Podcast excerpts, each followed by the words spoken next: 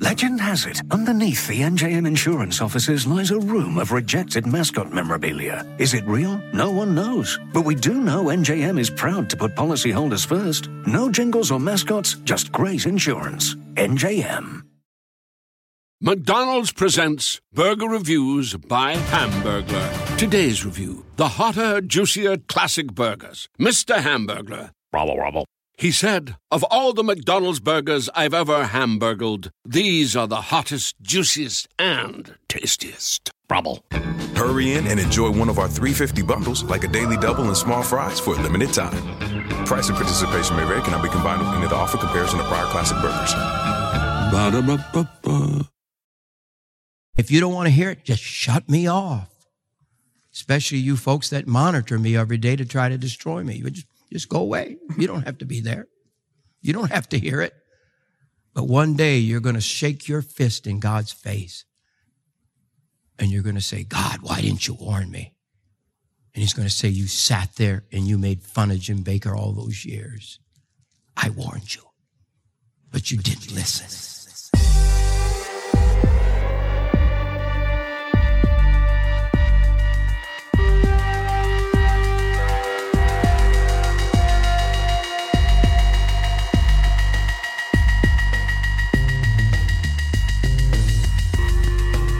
Welcome to Fraudsters. I'm Sina Ghaznavi. Justin Williams is here as always. This is a show where we break down fraudsters and the schemes and scams that they've done throughout time. Justin, that was Jim Bakker at the top of the show telling us not to make fun of him. Yeah, I hope when I go to the pearly gates and I'm pondering the meaning of my own existence in the universe, the first thing that God says to me is, You made fun of Jim Bakker. I warned you about that. Why did you make fun of Jim Bakker with two Ks? he has the wraparound mouth mustache. I, I can envision myself having something like that one day. I can see myself. God help me.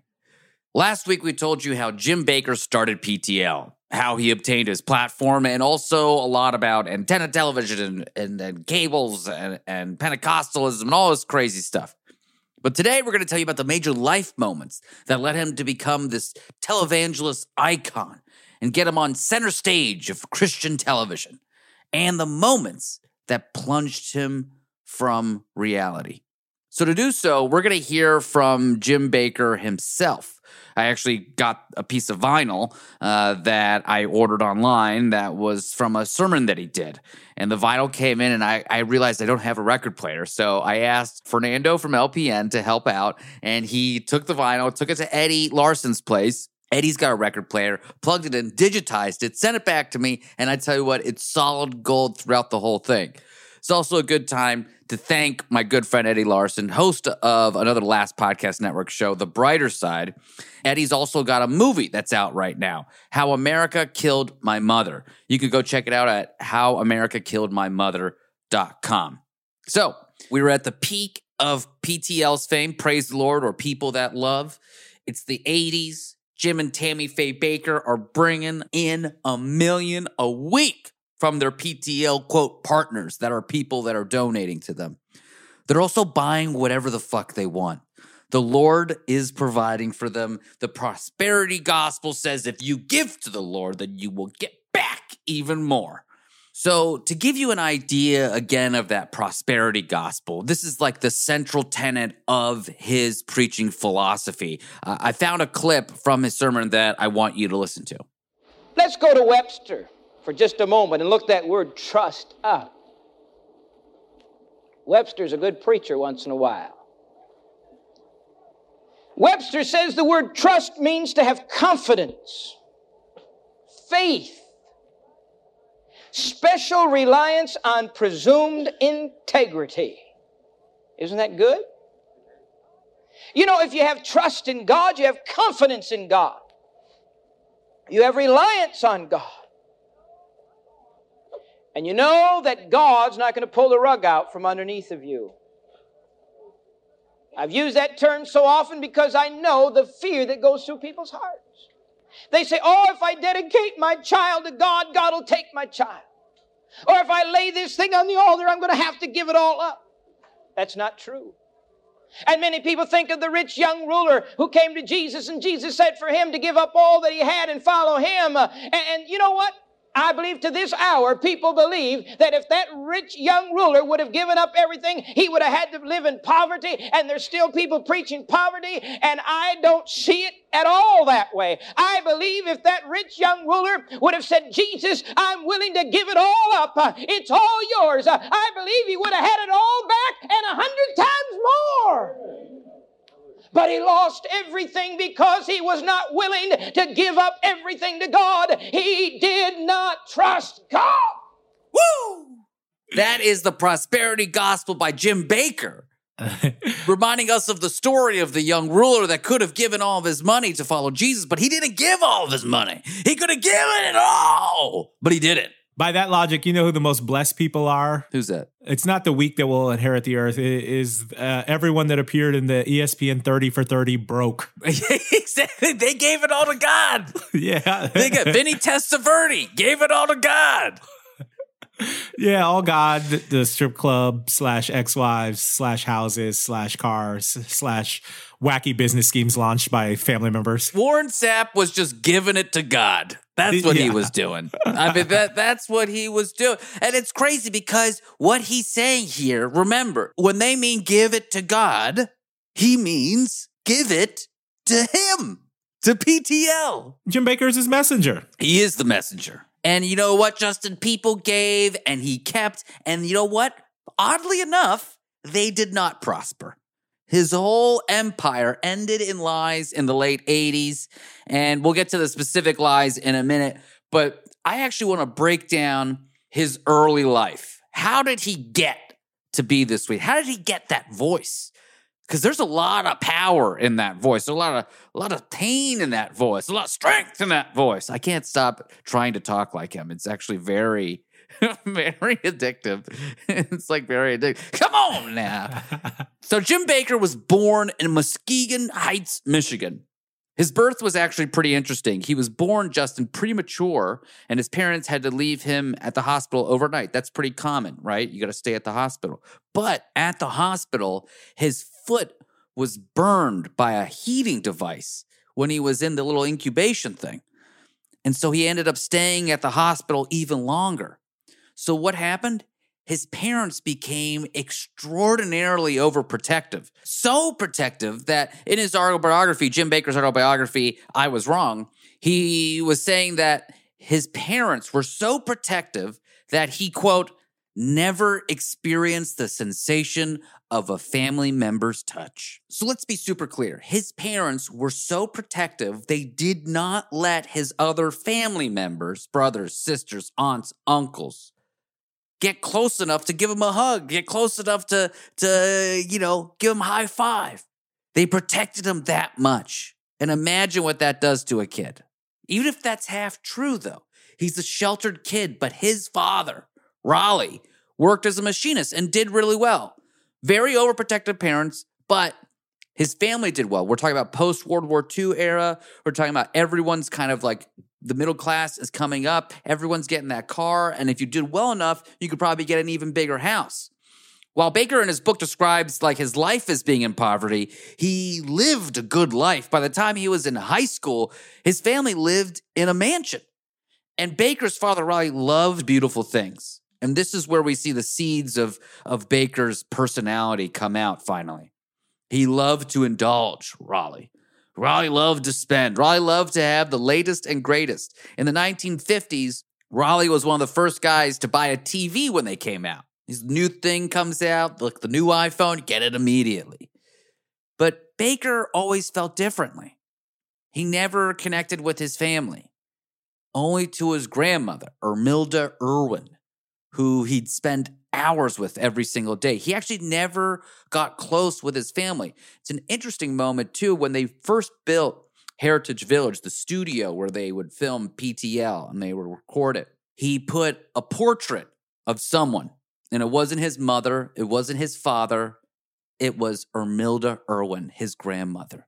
One photo, one portrait. That's it in the whole place. They didn't put a portrait up of a crisp baby foot. A tenderized baby foot. Welcome to Tenderfoot Studios. I'm Jim Bakker. So, so there's a few moments though in his life that I think I want to bring up that really kind of paint the picture of who Jim Bakker was and how he became the person that ended up going to prison in the late 80s. First, when he was a child, we talked about the overprotective family, but he was also lonely. And he actually ended up making an adult friend at the time, a male adult friend at the church. And I think you could probably see where this is going. This man gave him his undivided attention. And Bakker says the man made him feel super special. And it went from, you know, the time he was 11 to the time he was in high school. And during that time, Jim Bakker, in his autobiography, says that he was sexually abused by this man or sexually molested by this man. But to the child Jim, the young Jim, he thought this was friendship. He thought this was love. This is how you show love. This is how you become friends with someone. He said it also confused his sexuality and that when he was in high school it worried him that he was that he was homosexual and not heterosexual. So already, right, we could see even if he was gay, right, born gay, that he's already suppressing feelings, already beating down what's naturally inside of him. And as a avid churchgoer and as a person that was going to the church all the time, he covered himself in the embrace of the church. All of those feelings that were uncomfortable, all of the ambiguity in his life. The church gave him purpose. The church gave him a place to go. Here's what he said about it in his autobiography. This is a quote. The lifelong impact and the fear of exposure I felt as a result of being molested as a child cannot be told too emphatically. He wrote, and he was haunted by this. And he wondered if one day someone would stand up and say, I know something about you, Jim Bakker. So imagine that fear. Imagine that fear. He's doing these shows and he still thinks this many years, decades later, that someone's going to stand up and say, I know something about you, Jim Bakker. Two years ago, we came to a turning point in this ministry. And I gave up once again. It comes in my life story in detail. If you'd like to read it someday, you can read it for yourself. I buried a lot in that book. I hope people understand it because I did bear an awful lot that's never been told before. But Jim Moss was there.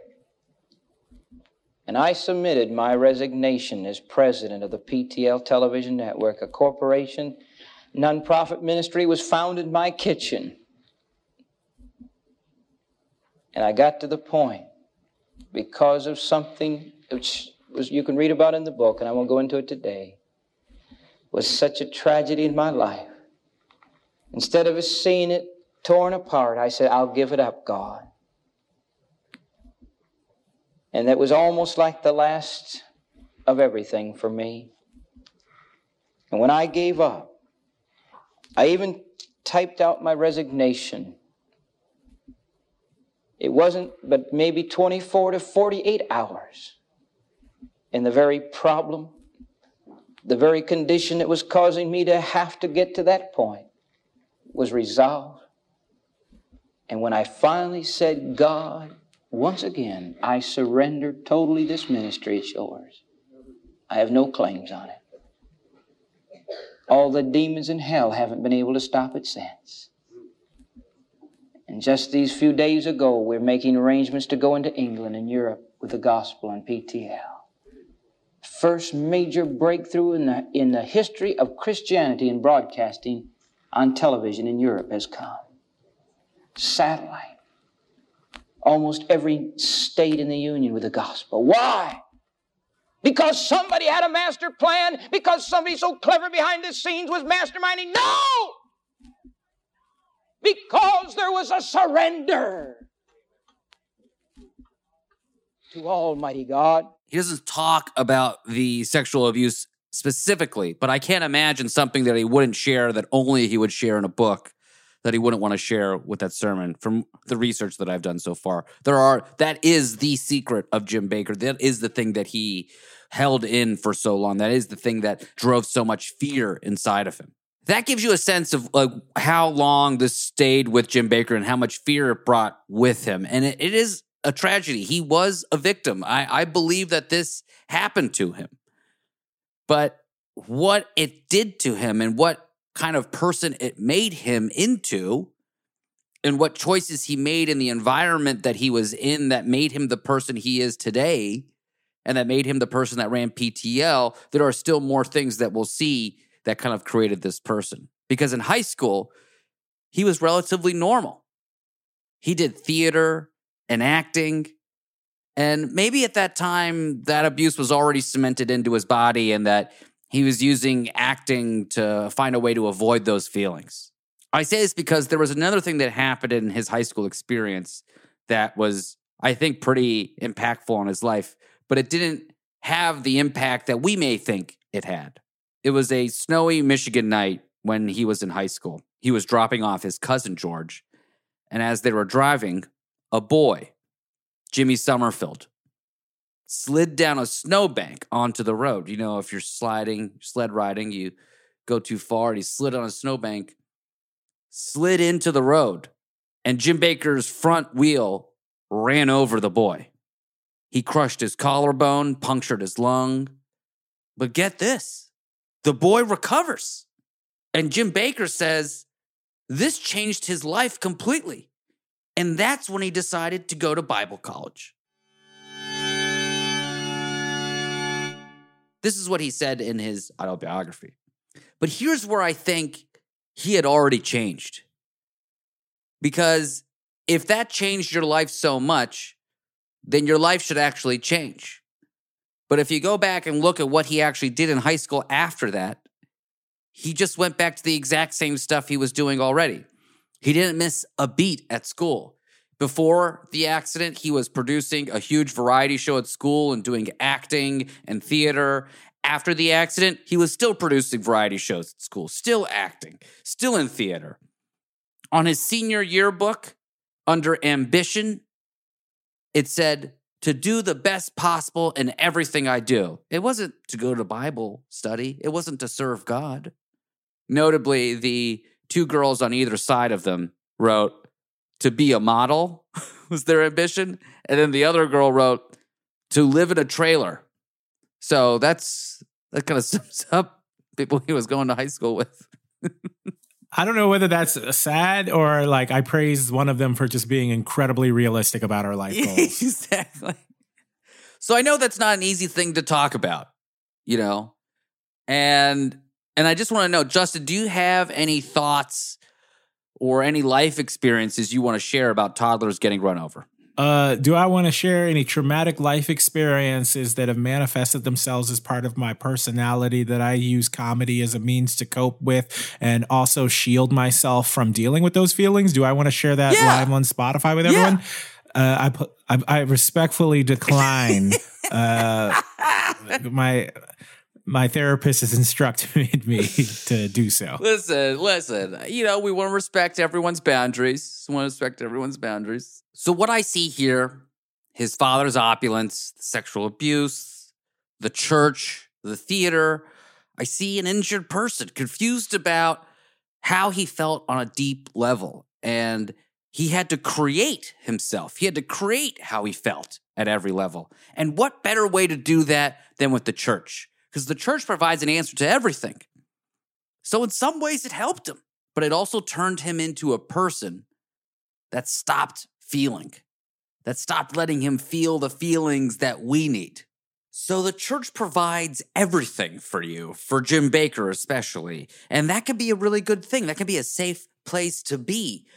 But it can also be a very dangerous place to be because if it gives you everything, if it gives you all the answers, it gives you the rationalization for everything that you do, whether it's good or bad. You know, there was this criminologist named Donald Cressey who created the fraud triangle, and it's got three parts to it opportunity, pressure, and rationalization. Now, the opportunity part is listen, there's got to be something to steal, there's got to be a way to steal it, right? You got to have a television show and a way to get people's money. Pressure is what is your motivation? Well, you got to keep the lights on, you got to keep the television show going, you got to get people working. And especially, you got to keep all those Rolls Royces that you've accumulated. The third part, the rationalization part, that's where you weigh the gains versus the losses. And the losses here are people's money. The losses are people's livelihoods. The losses are some people's lives because they don't have much to give, and the gains are all for yourself. And the justification that's part of that, God told me to do so. And the final little nugget of that, that brings it all together, that wraps it in a really nice bow. The justification, the rationalization that if we just do this one last thing, if we just do this one last heist, if we get this one last donation, everything's going to be just fine. That's what the church gives them. That's what the church gives a lot of people. And that's the power it has over a lot of people. I feel like I'm some sort of preacher now for uh, agnosticism or something. It's that's my church. That's that's that's. Uh, I'm a Unitarian Universalist, and it's like sometimes people think that God is telling them to do something, but God didn't say do that. God didn't say do that at all. In fact, if we read all of these different religious scriptures from different traditions, we could see that there are lots of gods. Which one do you believe in? Whichever one you want to believe in, or none at all. They say plants like music. Yeah, no, like really, they, they respond to the vibrations of it, which means that this playlist you're listening to, the plants are too. You know what else plants like? Organic soil from Miracle-Gro. It's made with all the best stuff like wood fiber and compost. Plus, it's OMRI certified organic, which officially means it's made with superior ingredients. And when you give your plants the stuff that makes them happy, they won't judge you on your iffy playlist. Hear that, plants? So go ahead and give them Miracle-Gro. So there's one other story I want to tell before we get into like the meat of his lies that I think really blew me away. That really I think gave Jim Bakker a path to doing PTL, a path to getting money from people with religion. Early in his career, Jim and Tammy Faye had eloped and were working with the Minnesota Evangelistic Auditorium, a church where Jim had finally had his first Holy Ghost moment. The first Holy Ghost moment was actually the Minnesota winter wind hitting his body. The whole city gets that every year, I suppose. It's late 1959, and an evangelist was speaking at the MEA, the Minnesota Evangelistic Auditorium, about his ministry in South America. His name was Dr. Samuel Coldstone.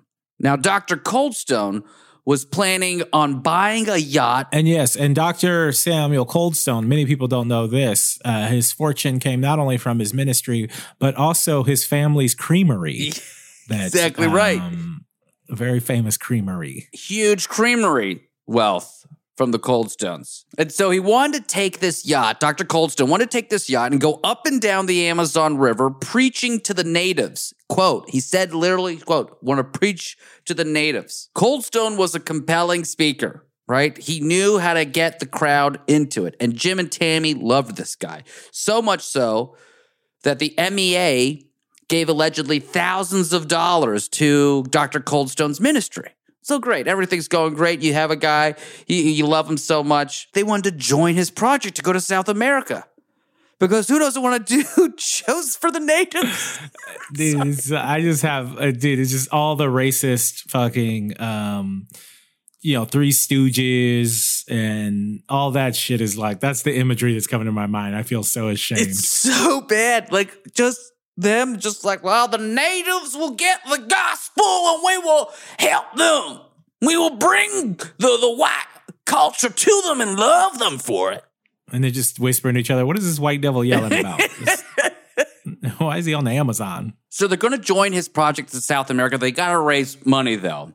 And during that time, like any other like pyramid scheme, another preacher from another state from North Carolina came to speak at the MEA. Now, I'm here from North Carolina as a rival to the Cold Stone Ministry. I am Dr. Reverend Carvel, who also provides the word of Christ with a fine ice cream cake. the French vanilla Bible cake. and the Bakkers, after the sermon, tell this North Carolina preacher, hey, we're going to go to South America and preach to I'm gonna not say natives anymore. I can't. I feel so weird and uncomfortable. We're gonna go preach down there. So the Bakkers tell this guy what their plan is, and this North Carolina preacher says, Now come on down to North Carolina and preach a revival at my church. And you can collect offerings for your trip. And the Bakkers plan to take a bus all the way to, from Minnesota to North Carolina. But here's what's crazy the MEA loved this Dr. Coldstone so much, they said, no, your trip is too important. We're going to fly you first class to North Carolina. This is their first time to North Carolina, and they don't know anything about North Carolina. Even Petey Pablo doesn't get to fly first class to North Carolina.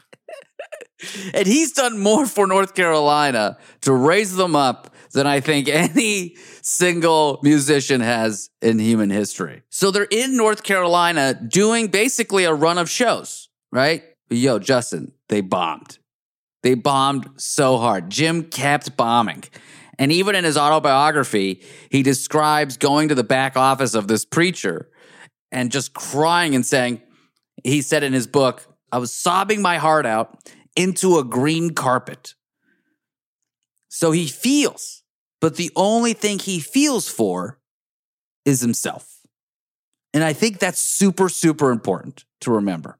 We've all been there as comedians. Uh, you know, when I was a comedian, I go on the road and you find out very quickly in North Carolina that all your stuff about the Minnesota winter doesn't work. hey man, hey, it's cold. It's cold. It's cold down here in Asheville, North Carolina. It's not cold like that Minnesota cold. Hey, y'all like Prince? y'all like Prince down here? Hey, you ever have your Cris Carter jersey get a little dirty, you know, down here in North Carolina? Down here in Winston Salem?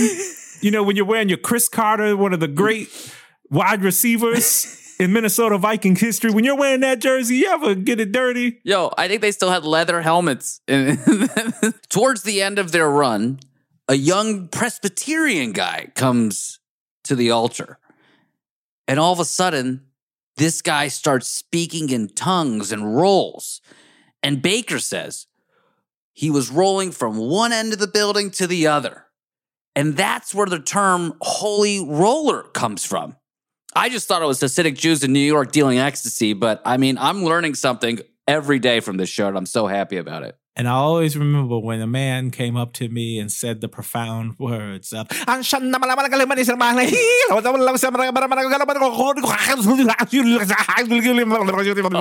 Hold on, I actually have Jim Bakker talking about some of these holy rollers here. Let me pull that up. That word in Hebrew, let's find out what that word commit means in Hebrew. It keeps that word trust keeps falling back in everything we talk about, but there it is. Commit means to trust in the Hebrew. You Baptists are going to get up awful set on this next part. But it means to roll or to wallow. That's what that's Hebrew. You look it up in the Hebrew. To commit in the Hebrew means to roll or wallow. Woo! We finally found a scripture. We finally found a scripture to back up all those holy rollers, don't we? But you see, when you commit, you can just roll and wallow in the goodness of God. You've committed, you said, God, here am I, and you've abandoned yourself to God. I don't know how that guy does it. Uh, how he rolls? it's called Music Festival. I've seen a lot of holy rollers at uh, Governor's Island Exactly. at the EDM showcase. But yo, they were so juiced. Everyone was into them now. They were raising money finally. They were doing it. They were actually going to go on this fucking Dr. Coldstone trip and do, you know, 30 straight nights down the Amazon River. Bright lights. but Justin, it didn't happen. You know what happened, Justin? What happened, Gina? I like asking you these questions that you know the answer to. There is no fucking Dr. Coldstone. He was a fucking fraud. The man, the money he collected, all of it vanished, went away. They got word from the MEA that, that all the money this guy collected, he just ran off with it. They could never find this Dr. Coldstone. So the Bakkers now are stuck in North Carolina. But they got this money. They actually found out his name wasn't Dr. Coldstone at all. They found out that he's actually, his real name was Baskin Robbins. Oh, Jesus. The, the most notorious of fraudsters. We've got eight ice cream jokes within the first 15 minutes of the show. So the so the Bakkers though, they've got this money. And they started going on the road. So stupid.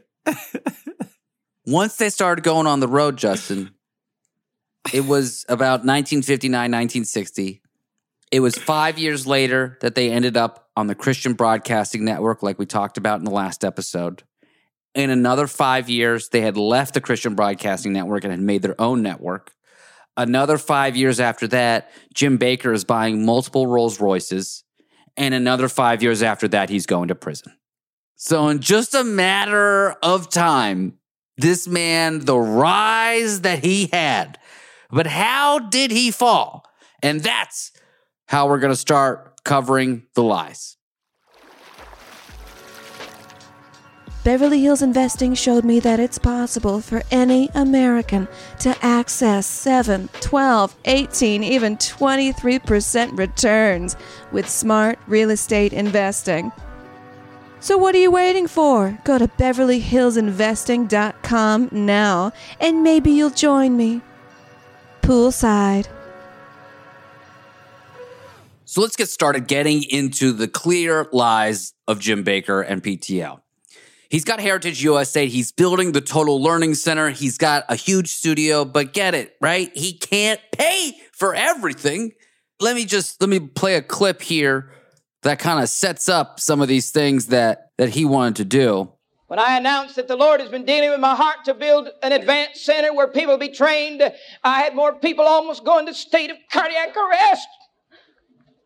They say you haven't even finished this multi-million dollar center and you feel God's leading you into something else. Yes, I had to dedicate and say, God, I'm willing because I wanted to camp and enjoy where we were. I wanted to enjoy, Enjoy. the new center. I wanted to enjoy the Heritage Village. But God had dealt with my heart that He did not build these tools for us to sit and enjoy them. Amen. And I've learned to trust in God. And if God says do it, Henry, do it.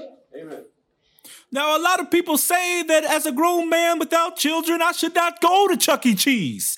But God said I must enjoy the ball pit. I must enjoy the robots. I must indulge in the pizza. I must use tokens to enjoy the games.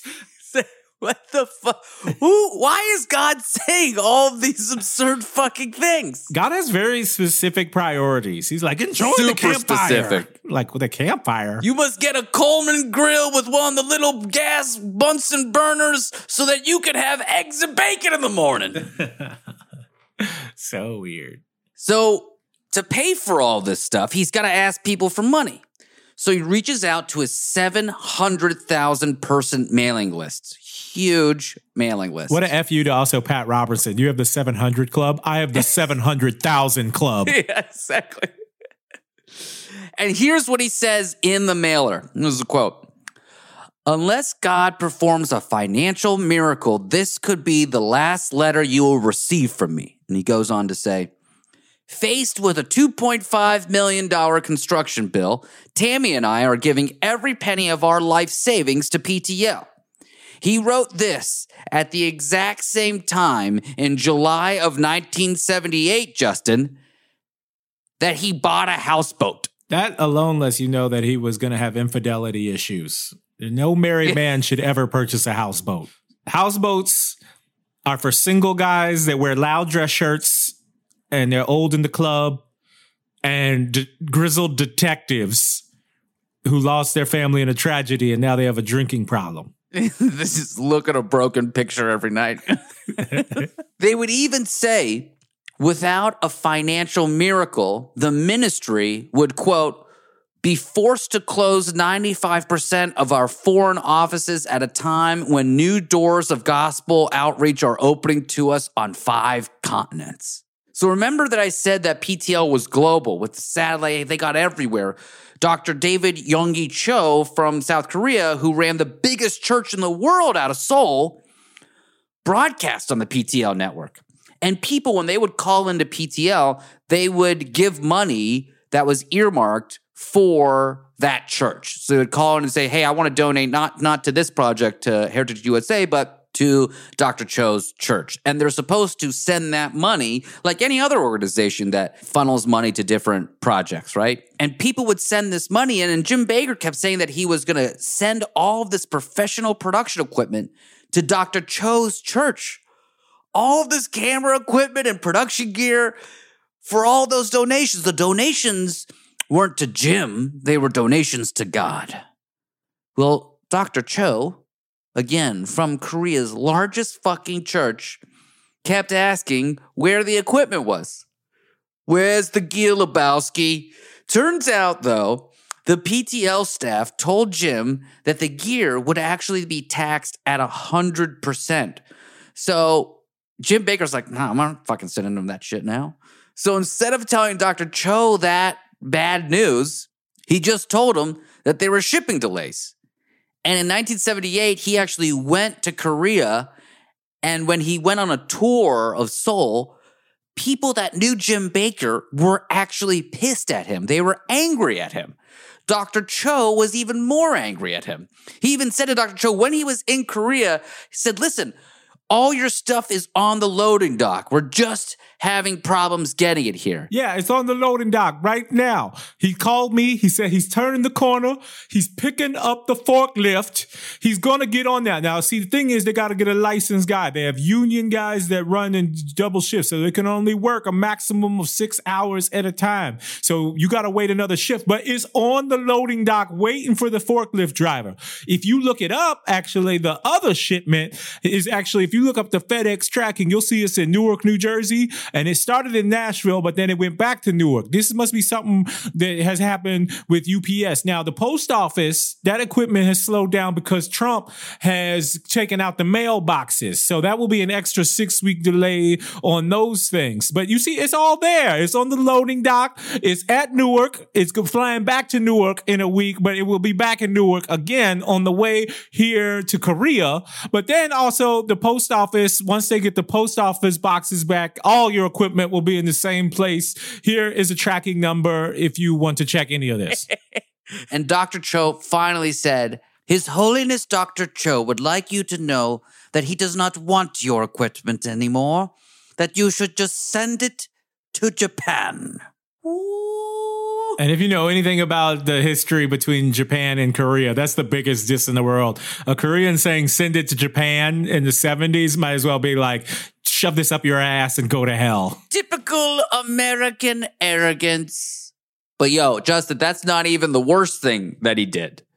What happened to Cyprus was even worse. Elias Malki was on PTL from Cyprus in November of 1977. He wanted to build a radio transmitter to broadcast the gospel through the Middle East. And of course, Bakker jumped at it. Uh, PTL actually had a magazine. Of course, they had every, they were operating on every medium you could possibly imagine, and it was called Action.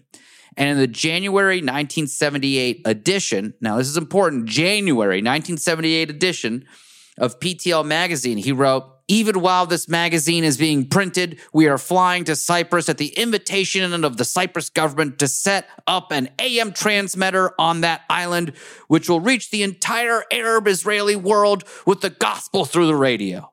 I'm sure in 1978, the good people that lived in those areas, all they wanted to hear was the gospel of Jim Bakker they weren't fighting over land or anything like that. I'm yeah, sure. The, yeah, I actually talked to members of the Palestinian Liberation Organization and members of the Israeli Mossad at the time, and they said um, what really what they really needed was uh, evangelical Christianity to be broadcast. uh, that's what they were. That, that, both sides could agree on that. One thing they were missing. Yeah, there were one thing they were like, you know Judaism and Islam, we really just needed evangelical Christianity to really mix it up in there.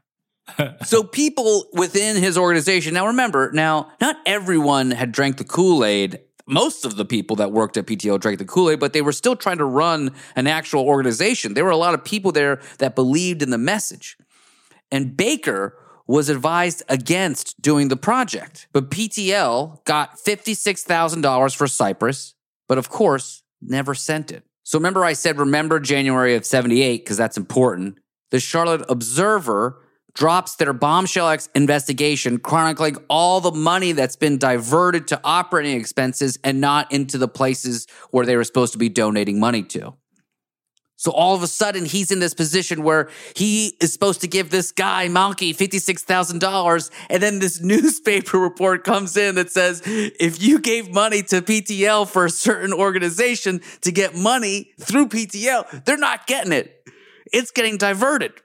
So Bakker is freaking out. He, he's got to keep things quiet. He's got to make sure that this shit stays under wraps. So he tells his accountant, Jim Moss, to cut a check for Malki and just give it to him in private because this guy was about to be on the show the day after the news story drops.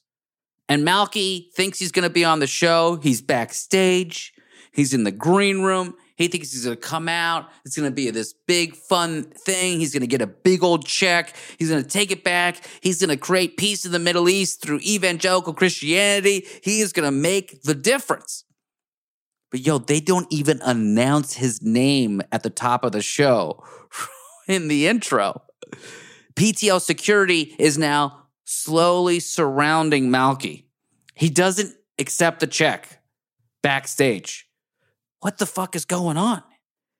Malki says, I have been handled around here today like I am some spy or something. But they figured it out. They got him on the show. They presented the check to him very quickly and then raced him out of the studio before the final credits of the episode even rolled. So even when they were giving, they knew they were they were up to something. So that January 78 Charlotte Observer expose got the attention of the FCC. And here's where things start to get wild. That would begin a three year investigation as to whether $337,000 raised for other missions was diverted to pay for other things at the ministry. So that's $337,000 is a lot of money, but it's not even close to the million dollars a week that they were bringing in. But the FCC was only really going on what the Charlotte Observer was talking about. Now, remember, the FCC can't punish a content producer, right? So they can only penalize a broadcasting station, like a TV station, for bad acts, right? So if you think about no one could punish Howard Stern in the 90s for some of the terrible things he might have said, they punish the, the station itself that's broadcasting. So Bakker, like an idiot, had purchased a station in Canton, Ohio for two and a half million dollars like three years earlier. So he's now exposed himself to all this liability. When the FCC comes after him, he like goes to war. He makes it like a holy war. Why did he do that? Because this is how he got club members to give more money. If you make it seem like your life is being threatened or your livelihood is being threatened, people will come and get your back. So Jim Bakker did something crazy. He went on PTL with a portrait of Jesus Christ over his shoulder with the battle hymn of the Republic playing underneath. And he says, While I am naturally concerned about PTL, I am more concerned about the individual's rights and freedoms to worship God as they please without the government telling them what they can and cannot do. If the government can intimidate our ministry, the same thing can happen to any church in this country. If we are wrong in anything that we have done, we will stand the consequences. But we are clearly not wrong, and what we want is what every American wants the right to worship our God as we want to. We do not want this church or any other church destroyed or intimidated by the government. when he finally testifies at the FCC, it's beautiful. It's like he goes from this like high powered tech CEO to saying that he's forgetful and not a good manager. And he says, quote, everything we have ever done at PTL, we never had the money in the bank. You can't measure faith in dollars and cents. I am not a businessman. I am a minister and faith is what motivates us, not fact. That's what he said to the FCC. This is the earliest known rec- recorded example of alternative facts. I want to give a big shout out to Jim Bakker for setting us on the path to that beautiful presidential debate we got to experience a couple of weeks ago. Very informative stuff there. A lot of good data. Very wonky, very policy oriented exchange. I just got lost in the details. Uh, by now, he's still making promises, though, Jim Bakker. And here's the biggest promise that he made. On Heritage USA, he wanted to expand Heritage Village to include a 500 room grand hotel, a Towers hotel, and 50 bunkhouses and other facilities. Now comes the uncomfortable part. So he's building all of these different things. And of course, he has to keep fundraising, and that takes him all over the country. And at one point, it takes him to raise money for Channel 22 in Florida. John Fletcher, who was a friend of Bakker's and a, and a guest on PTL, arranged for 21 year old Jessica Hahn to meet Bakker in Florida, ostensibly to take care of his kids while Bakker attended to the fundraisers. Now, Jessica Hahn was a devout Christian and member of the church. She'd been baptized by Fletcher and idolized Bakker, and according to her own accounts, was absolutely thrilled at the opportunity to be there. According to Hahn, however, she was essentially lured to Florida, given wine, and told that she was helping the ministry, and then sexually assaulted by both Bakker and Fletcher. Afterwards, Jim Bakker used PTL dollars to pay Jessica Hahn $265,000 in hush money. But God bless fucking Jessica Hahn. She was not going to stay silent. Here's a clip from the Geraldo show where she was actually able to speak to John Fletcher via a video feed. And this this is some crazy shit. This is uh, uh, from the art. They sat on the bed together, that is uh, Fletcher and Jessica. Suddenly, now quoting Fletcher, her arm went around my neck and she grabbed me and kissed me. I said, Jessica, don't spill that wine on me. She said, I need to know there are some real men left. And the next thing, we were under the covers. Is that what you said? Yes, I said that. That's an accurate quote? That's an accurate quote. Jessica? Geraldo, I wish to God he'd rot in hell. Let me tell you something. I am sick and tired of this. This is too much for me. With this man, he is lying. My little brother is listening to this. I am fed up with this bullcrap. With John Fletcher, he wishes somebody did that. His problem is he has never been, had a normal sex life. He doesn't know what love is. He screws everything from animal, animals to old women. He doesn't give a crap. I swear to God, I swear to God, I am telling you the truth. This man is on a promotional tour because he can no longer pass around the offering plate. He can no longer make a living from stealing people's money. Just like Jim Bakker, he is a thief. He is a professional liar. And I am fed up with it.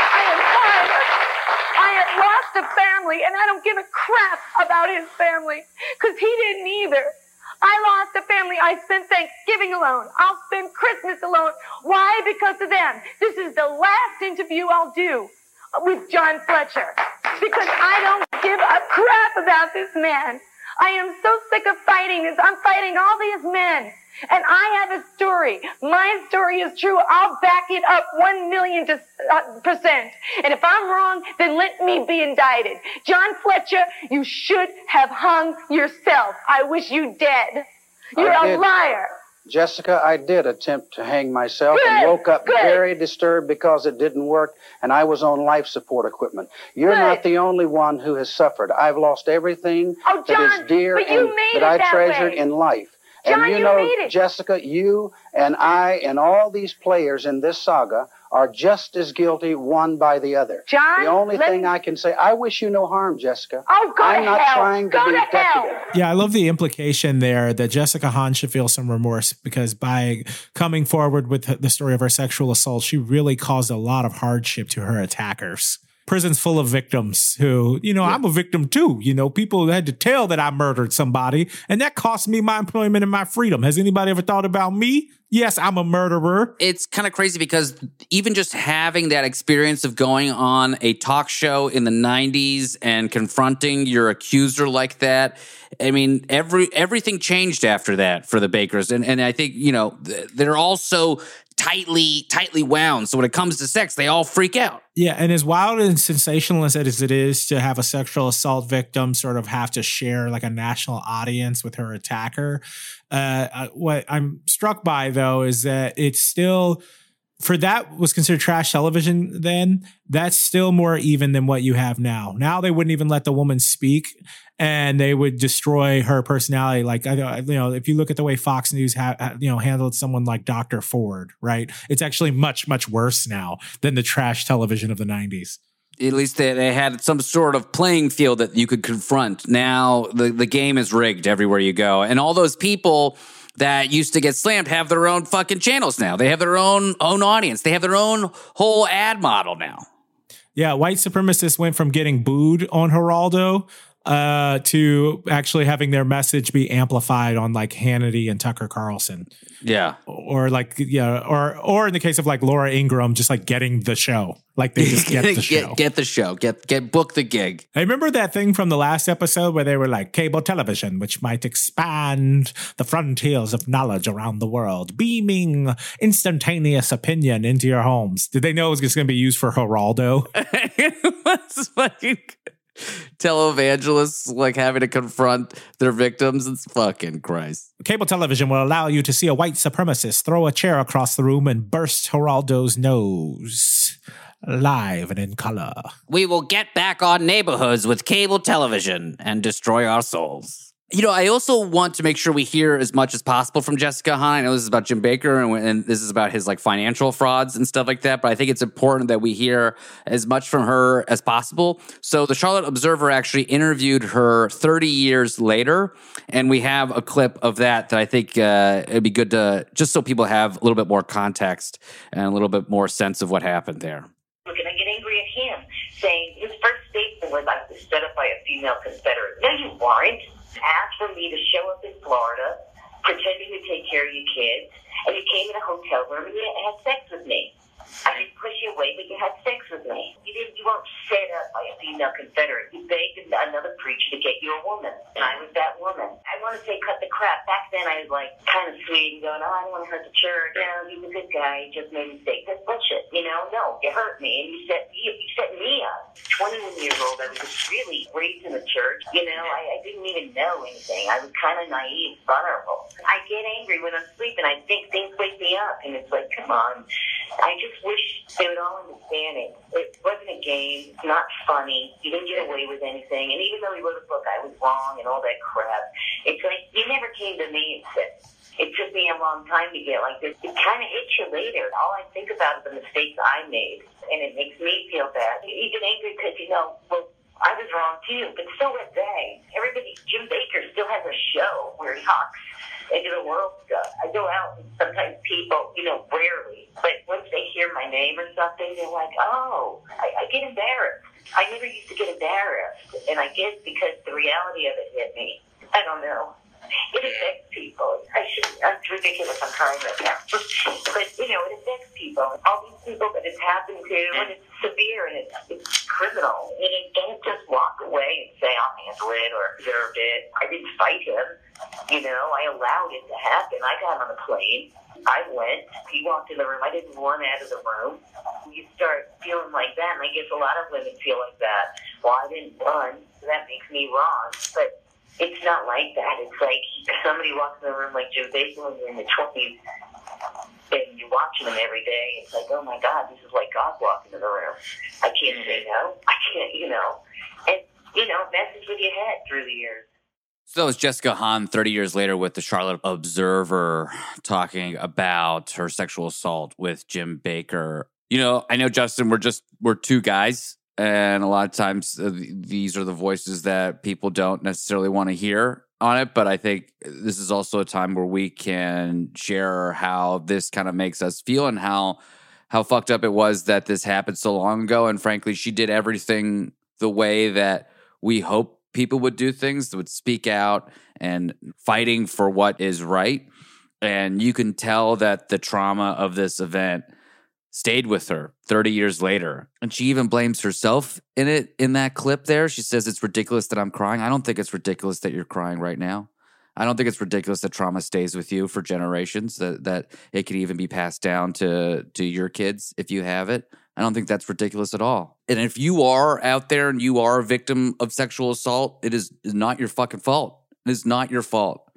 And you have went through a traumatic experience and I hope you get help.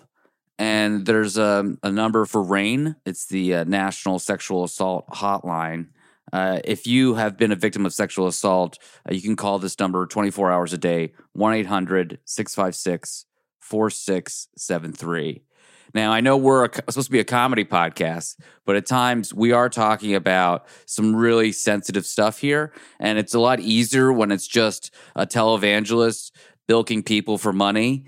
But when it gets to stuff like this, where it's sexual violence, uh, we want to make sure that we respect how serious it is. And, you know, we love making jokes. But uh, that being said, we we want to make sure that our audience knows that we're here to support you guys and know that that this show a lot about a lot of it is about the victims and these fraudsters don't just take money they take people's lives and so let's um i think we're going to probably end the episode here today uh, and start a part three actually where we can get into uh, the fraud charges themselves what happened in the trial and then of course as jessica hahn aptly pointed out what jim Bakker is doing today who is still on television still on his own network still hawking product and getting paid for it Although I think right now he's unable to accept credit card payments because he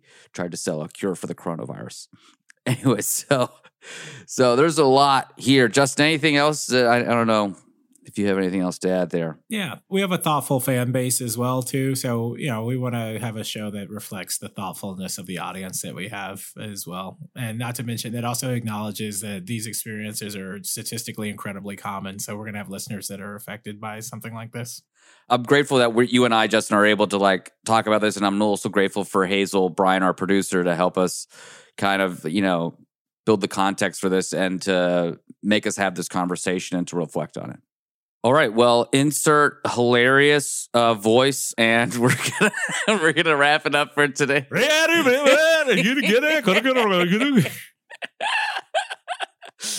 Oh boy! It's, you gotta break the tension at the end there, right? And so uh, I'm Cena Gazavi at Cena Now on all social media. Justin Williams, you can find him on Facebook, or you could send him an email, and he'll come to your house. Uh, special thanks to Hazel Bryan, our producer. Super d- doubly thanks to her uh, for this episode. Uh, we, we, don't know how we'd do it without you. Marie Anderson on the edit, uh, and uh, the rest of the team. This has been a production of Zero Cool Media and the Last Podcast Network.